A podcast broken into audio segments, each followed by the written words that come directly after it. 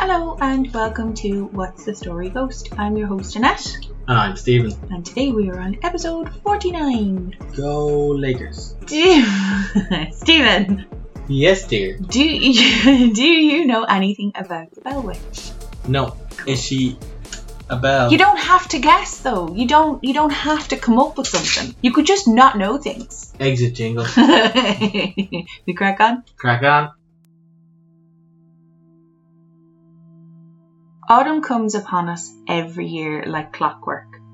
The leaves change colour and fall with the weight of the year. The birds fly south.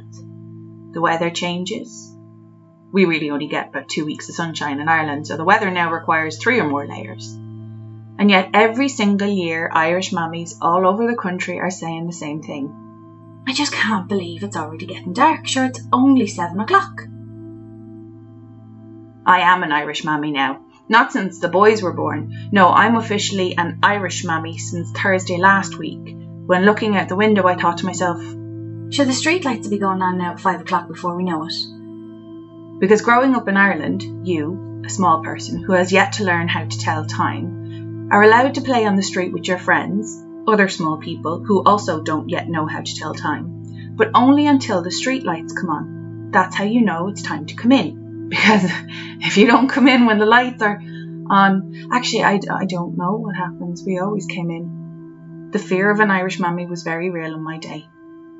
Nowadays, though, you barely need a calendar to tell you when autumn is coming. The smell of pumpkin spice lattes swirl in the wind from coffee shops and restaurants smell like homemade soup and freshly made rolls. Call it fall, call it autumn, call it whatever you like. We all know what we're looking forward to. It's nearly Halloween. Ghosts and ghouls, pirates and cowboys, homemade robot costumes, and Amazon bought Demogorgon suits. It's all fantastic. And yes, those are a thing. And we can get into the origin of Halloween another day because it has strong roots in the Irish holiday Samhain. But I want to discuss a much loved costume today with cheese and rice did we used to hate witches, who weren't even witches. Some of them weren't witches. Take, for instance, Tituba.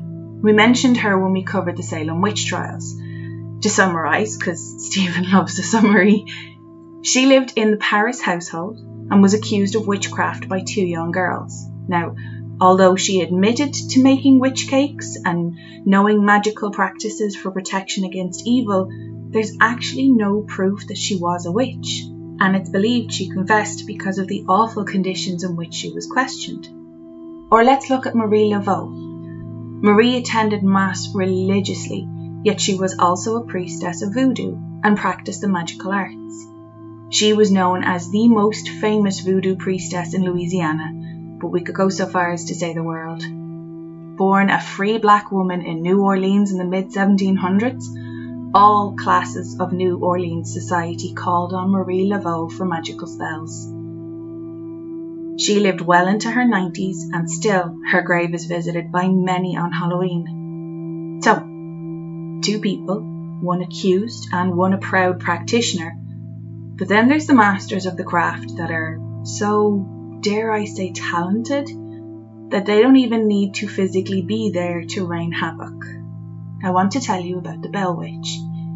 If you're expecting a story of a wicked old crone who lives in a hovel built by kidnapped children who are then eaten, this is not the story for you.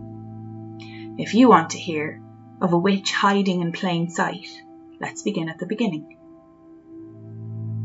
In 1804, ten families, as well as John Bell and his wife Lucy Williams Bell, began a journey from Edgecombe, North Carolina, to Red River, Tennessee. The Bells would become very successful farmers, flourish in their new home, and would be widely respected and well liked within their community. The Batts family, however, who also travelled from North Carolina, would come to hate the Bell family. Frederick Batts, head of the Batt family, was seriously injured while working on his farm. He'd spend the rest of his life unable to work, and therefore the family situation became desperate.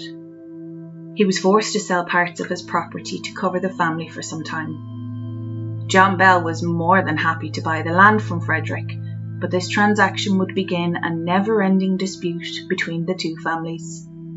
You see, John knew that the Batts were struggling. Frederick's wife Kate would go on to accuse John of exploiting their circumstances when he bought the land for much less than it was worth. She swore to John that she would make him and his family pay for the supposed wrongdoing. This clearly didn't faze John, as he would again escalate the tension between the families. John had purchased a young slave from Frederick's brother Benjamin, but John felt she was too young to be separated from her mother just yet. Not that I think that that was as a kindness, she probably had more to learn. When he eventually came to collect her, Benjamin reneged on the agreement saying she was worth more. After a monumental amount of quarrelling, John sold the girl back to Benjamin for more than the purchase price, further extorting money from the Batts family. John believed the matter ended and never intended on doing business with the Batts again. But little did he know, Benjamin filed a lawsuit against him for extortion. Now, I don't say little did he know for dramatic effect, I mean he really didn't know, so didn't show up to court. Without John there to contest, the court sided with Benjamin. And of course, as news travels in little towns, the judgment got back to Red River and their local church, and they were not happy. John was excommunicated from the church.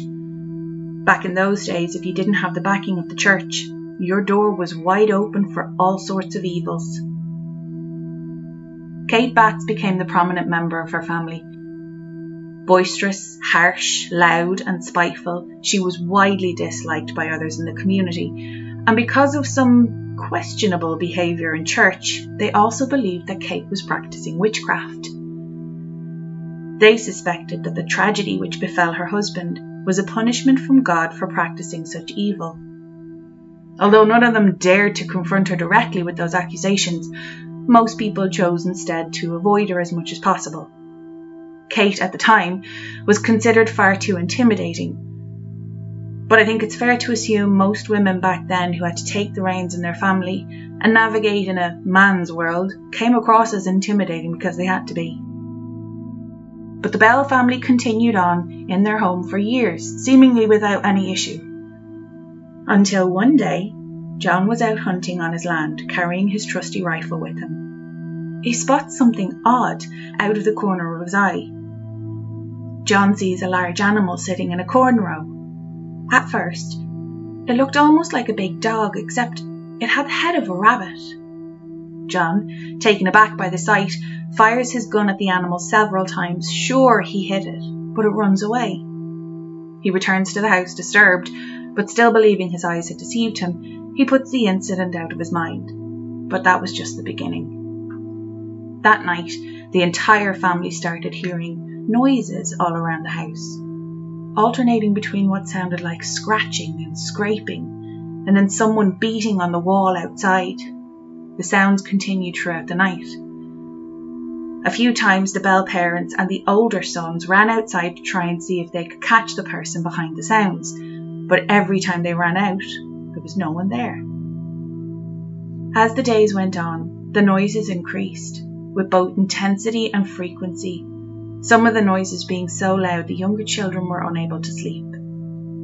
Another night, the young Bell children woke up with a startle and ran to their parents to tell them they thought there were rats in their room not under the floorboards, oh no, gnawing at the bedposts. But again, when they checked, there were no rats. So far, aside from noises, albeit loud and obviously scary, it's just been noises. Until one night, one of the Bell daughters, Betsy Bell, was awoken by a noise. When she tried to get up to investigate, she found that her hair had been tied in knots around her bedposts, so she wasn't able to get up. Nearly as soon as she realized she couldn't move, she felt the sting of a slap, as if someone had slapped her across the face. But there was no one in her room. She screamed in fear and pain, and her family rushed to find a red hand shaped welt on poor Betty's face. It wasn't long before the young Bell boys started to show the same hand shaped welts on their faces as well as their legs. It seemed whatever the malevolent force was, it was only getting stronger.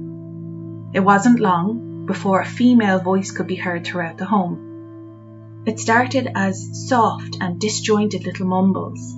Faint whispers would come through the walls, and as the days went on, the voice grew louder and louder. Her voice would float through the halls, singing hymns, quoting scripture, and even having conversations. Eventually, she started referring to members of the family by name. It wasn't long before the entity made her intentions very clear. She hated John Bell and wished to see him dead. The reason wasn't clear, only the female voice could be heard saying, Mr. Bell is a bad man. Still, John Bell had refused to go to any higher authorities to seek any help. First of all, what would he say? And secondly, they lived in a God fearing town.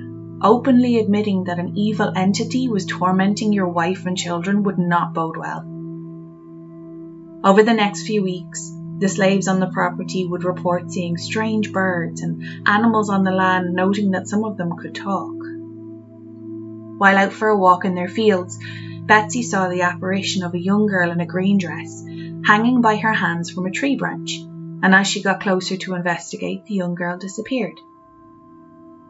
These were, of course, strange happenings, but the physical torments and disembodied voice grew in frequency and severity, and the lack of sleep was making it damn near impossible to function. John finally confided in his friend and neighbour, James Johnston. He explained the goings on, and James agreed that both he and his wife would come and help cleanse the home and rid it of this entity. But after several nights with no let up, James advised that John reach out to the wider community. News spread fast, I mean really fast, and it went further than even their own town. Before long, people were passing the home in the hope of catching a glimpse of the activity, and at first there was none but it seemed the more attention the entity got, the more it would make its presence known. They were nearly feeding its evil. It had no qualms about making its feelings towards John known either. Eventually, news reached Army General and future United States President Andrew Jackson. He decided to take a group of his men to the Bell home and set up camp for a few days. Foolishly, one of Jackson's men claimed to have brought along silver bullets and bragged to his fellow soldiers that he had planned to use them to kill the witch. As they neared the Bell property line, the wheels of the wagon seized as if they'd buried themselves in the dirt, and try as they might, the soldiers were unable to move the wagon. Just as they were about to abandon their wagon and return to Nashville, Jackson supposedly apologized for his soldiers' boorish behavior, and immediately after, the wagon was free. The troops went on their way with no further issue.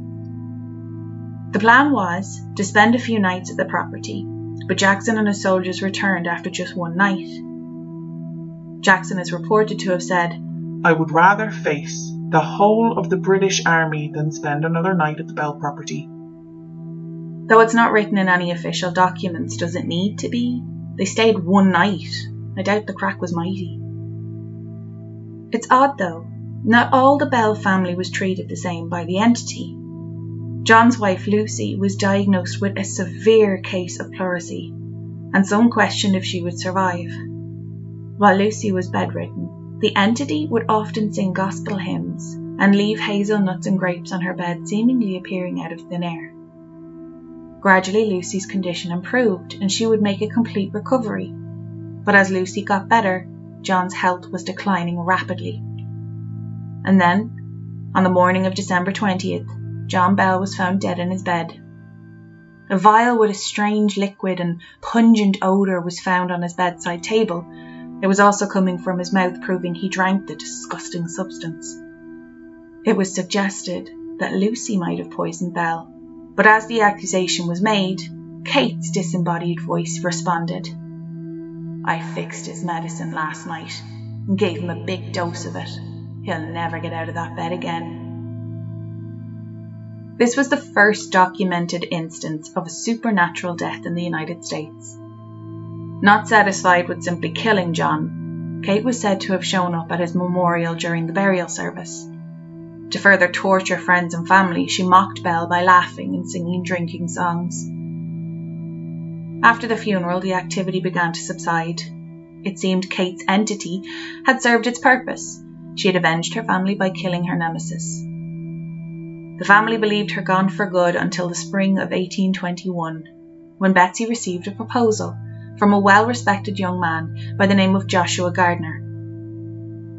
As before, Betsy saw the apparition of the little girl in the tree again, warning her not to marry this man and then disappearing. Betsy broke off the engagement rather than take the chance of the poltergeist returning, and Gardner moved away as a result. What we need to remember with a story this old is that not a lot of people would have been able to read or write, so stories were passed on through word of mouth. And the diary of one of the Bell children wasn't written until he was much, much older, and I can vouch for the memory being a little frayed as we get older. One thing I've learnt that makes this story just a little juicier Lucy, John's wife, was the younger sister of John Williams Jr., Kate's father, making Lucy Kate's aunt. I wonder, now just hear me out, after Kate, who I reckon has either mastered the art of astral projection or was strong enough to summon and control a demon. But after Kate nursed Lucy back to health, did she maybe start to see things from her point of view? And maybe went to the dark side and joined her crusade? The Bell family, even today, have experienced strange events that are not so easily explained. Bob Bell, a family member still alive today, recalls an incident involving his grandmother. In a state of terror, she called Bob's father and requested he come to investigate a disturbance and look for intruders. When they arrived, they found nothing out of place. That is, until they went into the kitchen. The china cabinet, with all the family's finest locked away, was now open, and the dishes were tossed all about the floor. Yet, strangely, not a single dish had broken or smashed. Tim Henson, a local historian and curator at the town's museum, says people who visit the Bell property advised not to take anything home with them. This should be life rule number one, with, with three parts. Leave nothing but footprints, take nothing but pictures, kill nothing but time. Though in this case, it's supposedly already unalived, so I think you're okay to take a picture. According to Henson, a man took a rock from a cave near where the property once stood, and he lost his wife, his job, and his home within three days of visiting. There is always the possibility that these events would have occurred regardless, and that his taking the rock was just coincidence, but who knows? Even so, if you ever visit Red River, or Adams as it's known today, the locals may not make a believer out of you, but you would still be wise to at least be respectful of the property that still to this day holds something dark. What do you think of that story? Great story. Good? Point of information. Go. I love a good synopsis. Sorry. You, you said I love a good summary. summary. It's I a know. synopsis. I, I, I forgot the word, but I in, in my defense, I got the first letter right. you did. I Yeah, did. yeah. I did. Uh, we should um, also mention to, I think the Canadians would probably know. I met some Canadians when I was in Vegas and they were so Irish and we were so Canadian to them, we just bonded. Um, but just to any Americans who think uh, my uh, phrase, the craic wasn't mighty, that's C or A I C. Like we, it's something we say in Ireland, like the craic was mighty, like, oh, it was a great night, or how, how do you explain craic? Yeah, done it. Did I? Is that Yeah, it? I- yeah. I, I, I think the internet is so bad that yeah, but our the colloquialisms, our colloquialisms, like there, if people don't go deliberately looking for them. Hmm, I don't know. Right. Questions. Yes. Because I thought I was understanding everything, and then Kate's a witch. Kate's a witch. She didn't. she, so there was two families. yes, The Bells and, and the bat. the Batts. And Kate was a bat. Yes, Um, and she didn't like Mr. Bell. Mr. Bell ripped her husband off, Yeah. basically. So she didn't like him. That's No. fine. She has her reasons. So she, You're very diplomatic. yeah, but look, but also at the same time, he might have been struggling and not telling everybody, and he, and he needed to buy the land. Um, but then he meant to buy a slave. So like, let's Yeah, forget yeah, about that. So she didn't like him. And so she, she she haunted her. I Hence- think she astral projected. right. See there. that makes sense. now, now I understand that. Right. So because would it not be completely and utterly exhausting if you have to control a demon? Because I know this sounds really silly, but I'm trying to think of Doctor Strange. Yeah. He slept while his astral projected self kept studying. So I think your astral projected self halves your brain activity. So it can work independently and keep doing your bidding while you're off pretending that you're in church, being all holy art thou and That sounds like a real Homer Simpson thing to want to be able to do. I want to sleep and eat at I the same time. Marge, I'm astral projecting into church, but I'm going to sit here, watch the game, and drink bud. No, Duff beer. Duff beer. Duff beer. Um, but yeah, it's a good story though, because when you, I knew, I could see why you, you were just kind of like, wait, I'm with you, but I don't think I'm with you. So I'm glad you had questions. I was Good. with you up until the bit where you said Kate said. So like her astral projected ghostly presence was in the room and people could see her. No, they couldn't see her. They could like so basically that's where the remember we discussed this before the difference between a ghost uh, or a level one energy Yeah. and a poltergeist or a level four energy.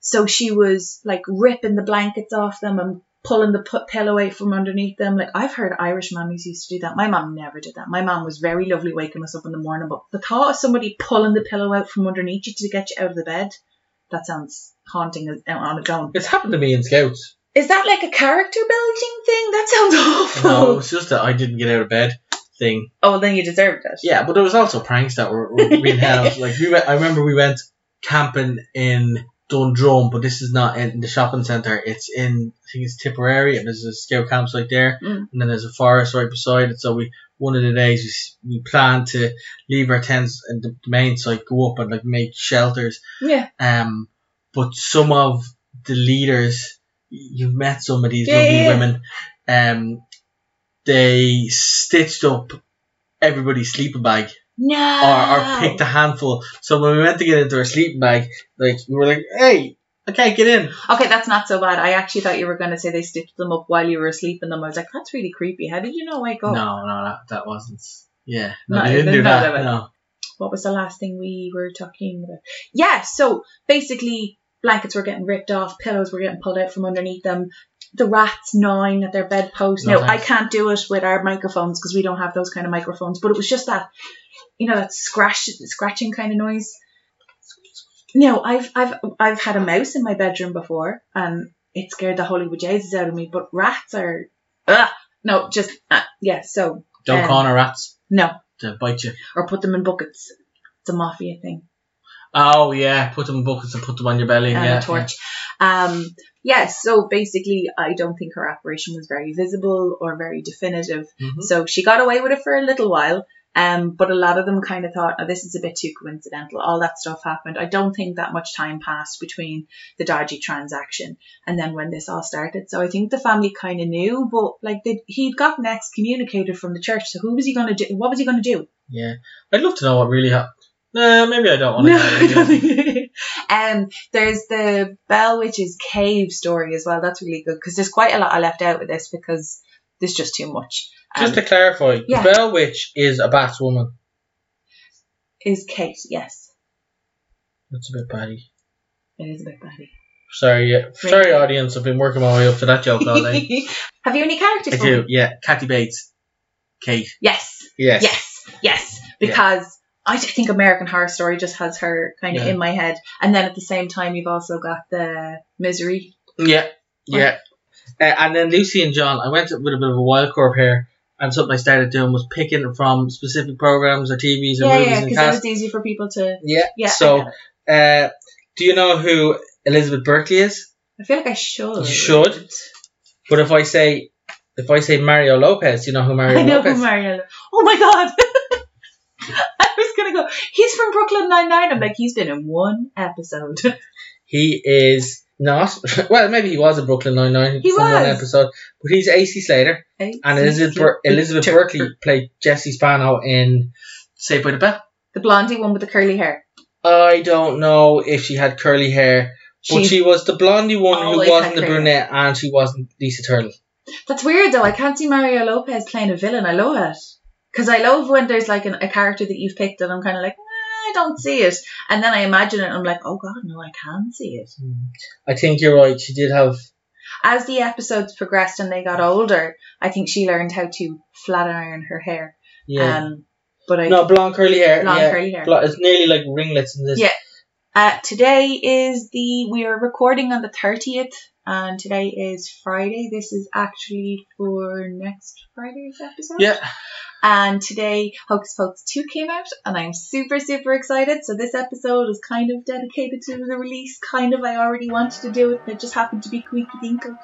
Steven, Go on. I fell down a rabbit hole this Why week. did you fall down a rabbit hole? Okay. I have everything in tiny little bullet points, and then what I'm going to do is I'm going to read you the ones that I found the most interesting. So don't read ahead, okay? Okay, shoot. Okay, so Walmart has a lower acceptance rate than Harvard. The Harvard acceptance rate is 4.5%, whereas Walmart is 2.6%. As in people they accept. Applications they actually accept. That's crazy. I know. The second thing I learned this week is hunting unicorns is legal in Michigan, so at least we know where they are. Maybe their unicorns aren't there because it's because they've been Illegal, like yeah. they've all been overpoached. Yeah. Oh, that's, that got really dark very quick. Steven. Cows moo in regional accents. Me. that was really good. Uh, the Cookie Monster has a real name. His name is Sid. Sid the Cookie Monster. Can you see it though? I can't really see it. Uh, Maybe it's just because it was so long that we've only ever known the one name. Uh, the blob of toothpaste that sits on your toothbrush has a name. It's called a nurdle. A nerdler toothpaste. That and finding out what the, the stroke on your T, no, the dot on your I is called are probably two of my favourite things that I've learned while What's falling it what down they called? A tittle. Oh yeah, yeah. Uh, flowers like Viagra. Now, they do. I took I took down some information because I thought it was very vague. Otherwise, if you put some Viagra in a vase, it'll make flowers stand up straight for a week for a week longer, uh, or beyond when they would have normally wilted. But if it goes to two weeks, you have to see your GP. Yeah, there's definitely something wrong. I- Yeah. Although I think if you uh, light a match and then blow out the match, the amber on your wrist sometimes helps. I learned that from the 40 year old virgin. To get rid of the. yeah, I don't know. It's something to do with the pain receptors. Oh, uh, basically, if you, if you burn yourself, you you think it's something else. Probably. Yeah, it's, you could just hit it. Hit it with a spoon. I don't know what film I seen that in. it was probably the 40 year old virgin. Yeah, it could have been. Uh, the next one I found out was Neil deGrasse Tyson's surprising other career that you probably won't guess what it is. While he was in graduate school, astrophysicist Neil deGrasse Tyson considered being a stripper to earn extra money. According to an interview with the University of North South Wales, which I think is hilarious. Why not just call it Midlands Wales? North South Wales? No, it's because they were picking the name and they were beside a bunch of kids playing. You know, they're playing. Used to play with the elastic bands. Inside, outside, inside, scale, inside, outside, They misheard outside, us. scales, Wales. He visited a club and watched dancers perform to the song Great Balls of Fire. Tyson left immediately and became a math tutor instead. Now it says here we're thrilled, of course, but I don't know. Again, I've watched Brooklyn Nine Nine. Apparently, he's packing some. Anyway, uh, the last thing I took uh, some information on this as well because it was just too vague. I could not tell you. Lobsters communicate with their bladders. Lobsters have bladders on either side of their head, so they communicate by urinating at each other. If they want another lobster to know that they are happy or sad or angry or interested in a relationship, they say it with pee. I just thought that was really funny. Oh, funny, ha ha. But I just thought that was an interesting rabbit hole to fall down. Um, tiny little tips that nobody needs to know this information, but if I have to know it, I have to share it because somebody else might find lobsters urinating at each other to say, "Hey, how's it going?" I just think somebody else might find that it's a interesting. turn off for me. Um, have you any other questions for No. me? We finish up there. Say your words. Perfect. Okay. So thank you so much for listening to today's episode. If you have any questions, please feel free to DM us on our Instagram. It's What's the Story Ghost. If you have any personal stories you'd like to share, it's What's the Story Ghost at gmail.com. I will include all the links on the episode that I used this week. And those were all my words. Exit jingle. It's a jingle. I I don't know the rest of it. I'm not sure that's even right. No, I think that was. Well, I knew what it was. I don't know the words. It's alright if you say about it. It's alright because you say about it. Neither one of us is in tune with each other. I do apologise for this week's exit jingle. Bye.